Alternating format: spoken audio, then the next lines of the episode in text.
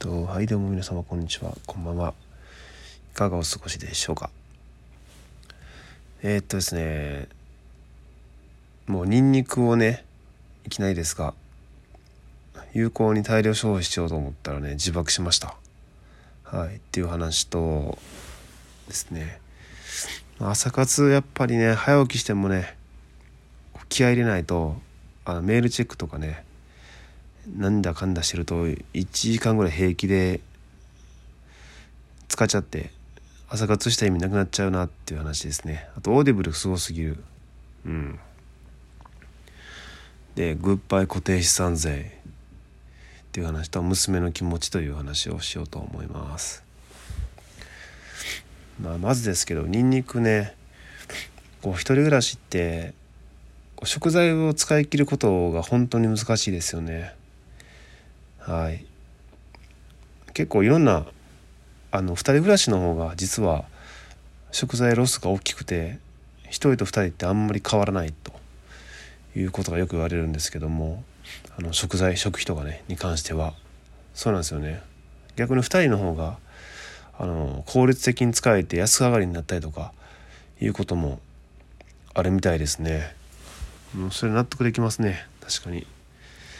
特に生鮮食品とかちょっと特殊な調味料なんか変に凝ったもん作ってやろうと思ってあのコチュジャンとかねあなんか豆板醤とかなんかわけのわからん調味料を小瓶で買う買ったとしてもまあ一回使ったらもうなんか使い使わずにずっとこう冷蔵庫にあったりとかしてパッと見たら賞味期限切れてますみたいなね結構ありますよねこれ。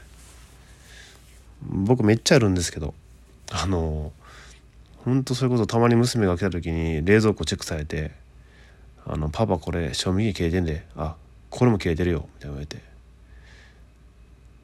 なんかそんなんばっかでねどうしたらいいのかないいのかなと。うん。まあそんな中でもまあ地味にね毎回捨ててる食材としてあのニンニクがあるんですよね。ニンニクです。はい。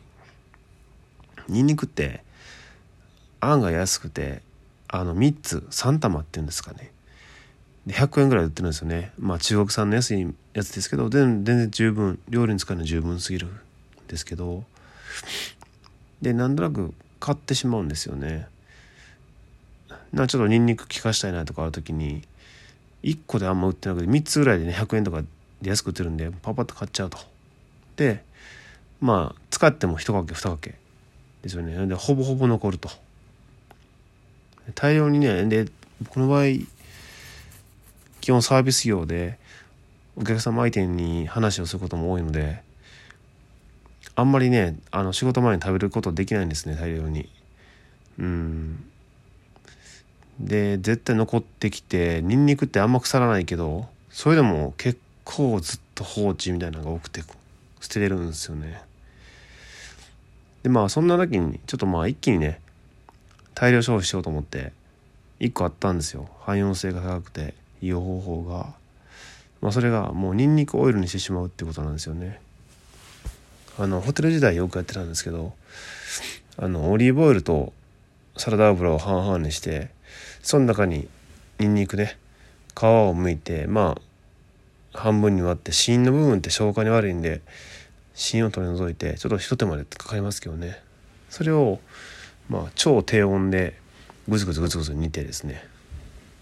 香りを移してそれをそのまま常温で一晩置いて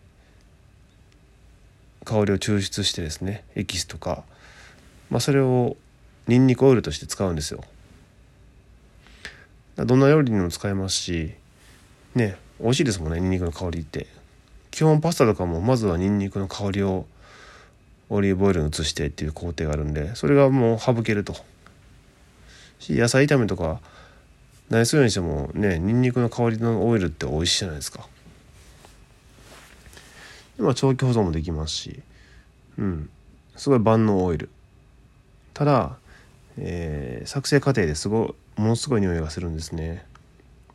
それはもちろんですけどね。大量のニンニクをグツグツグツグツするわけですからね。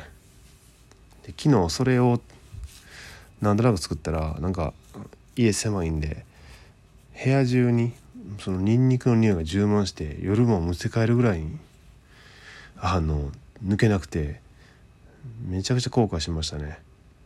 はい。ただでも美味しいのできました。あのまだこれからね使っていこうかなと思ってるんですけど。大変でしたはいで朝活ねこれも何回も言ってますけどもう気合入れないとね寝ぼけ山中湖でなんかぐだぐだやってると一瞬で時間過ぎちゃうっていうのでうんまあオーディブルあの聞く読書みたいな感じでやってるんですけど、まあ、最近とてもお世話になっていて月2時間長いことが多いんで1時間2時間とかね場所によっては。でオーディブル契約するとですね毎月ねどんなに高い本とでも交換できるコインが1冊発行されるんですね。確か月額1,000円とかですけどそのコイン1枚は絶対発行されてそれって2,000円の本でも3,000円の本でも交換できるんですよ。だから結局月額1,000円やけどお得なんですね使い方によっては。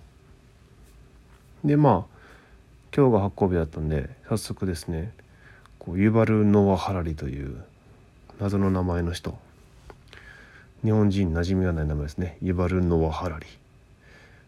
さんの書いた「ホモデウス」っていう本の下巻と交換しました。なんかホモデウスってなんかなんじゃいなって話なんですけど。まあまあ結構面白い。めちゃくちゃ分厚い本で上下巻あって上巻はまあ何回かもう以前のコインで交換して読んでた。2回聞いたかな。通して。普通に本で買ったら絶対読み切られへん。途中で投げ出すぐらいの分厚い本なんですけど。まあ不思議ってのは音読だったら聞けるんですよね。うん。隙間時間でも。いつでも移動中でも聞けますし。朗読の速度を変えれるんですよ自由に。別に。そのまま聞いたらおそらく11時間以上の長さなんですけど。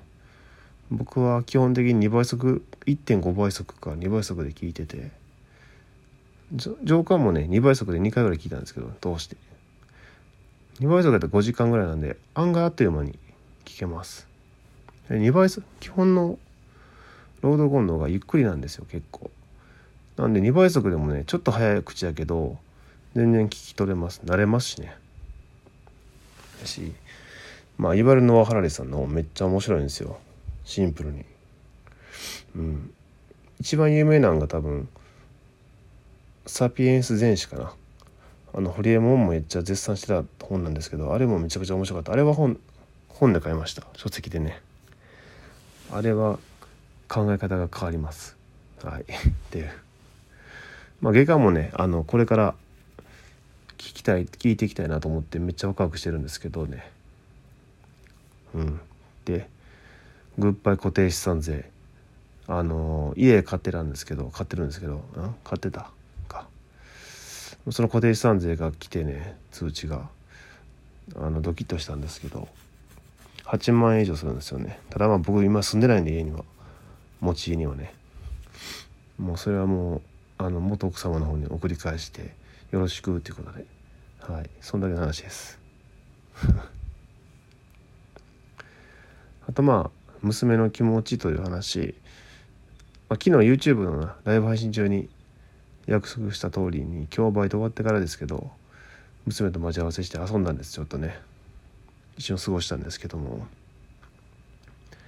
まあその時に言われたんが今の元奥様の旦那様再婚相手の方を呼ぶのに「パパって呼んでないね」って言われて「パパってパパだけやから。なんか呼び呼びたくないね」みたいなことを言われてね。なんかジーンときましたね。あやっぱこんだけたまにしか会えなくてもやっぱり特別な一人の存在としてあのね認めてくれてるんだなっていうか思ってくれてるんだなってことをね初めて娘の口からあの直に聞けて正直すごく嬉しかったしあの感動しましたね。感動っていうかうんありがとうって感じでしたね。私にとってパパはパパだけよということをね嬉しかった。まあ、てっきりね子供って適応力高いんでもう特に家の中ではねもう2年ぐらい経つんで普通に呼んでんのかなと思ったんですけど向こうのことを向こうの、まあ、新しいニューダーリンのことをね、まあ、そうじゃなかなくてやっぱりうん差別化してくれてるのかな。っていうことをね聞けたんですよね。なぜか明日もちょっとまだ約束して明日も昼の1時ぐらいにあのから遊ぼうって言われて、まあ、断る理由もなかなくてね明日僕も休みなんで OK って言って 遊ぶんですけど。なんか変な感じですね。まあやっぱり現実から逃げずにねあの近くに辛いですけど近くにこう住んでいてよかったなと思いますねこういう時に。うん。やっぱ生地ね会わない方が楽なんですよこういう時って。お互いにね。それでもやっぱりうん。こういつでも会える距離感でおるっていうのも一つの選択肢かなと僕は思ってやってるんですけどまあ今となってはいいかなと。やっぱねあの子供の時に会えるのは本当に数えるほどしかないと思うんですよね。うん、一緒に住んでればね意識しないですがこうなってくると本当に100回もないと思うんですよね。会ってこうして会ってくれることって絶対ないと思うんですよ。まあその限りあるすごく貴重な大切な時間をあの大切にしていきたいなと思いますね本当に。ということで明日も遊ぼう。はいということでそれではおやすみなさい。ありがとうございました。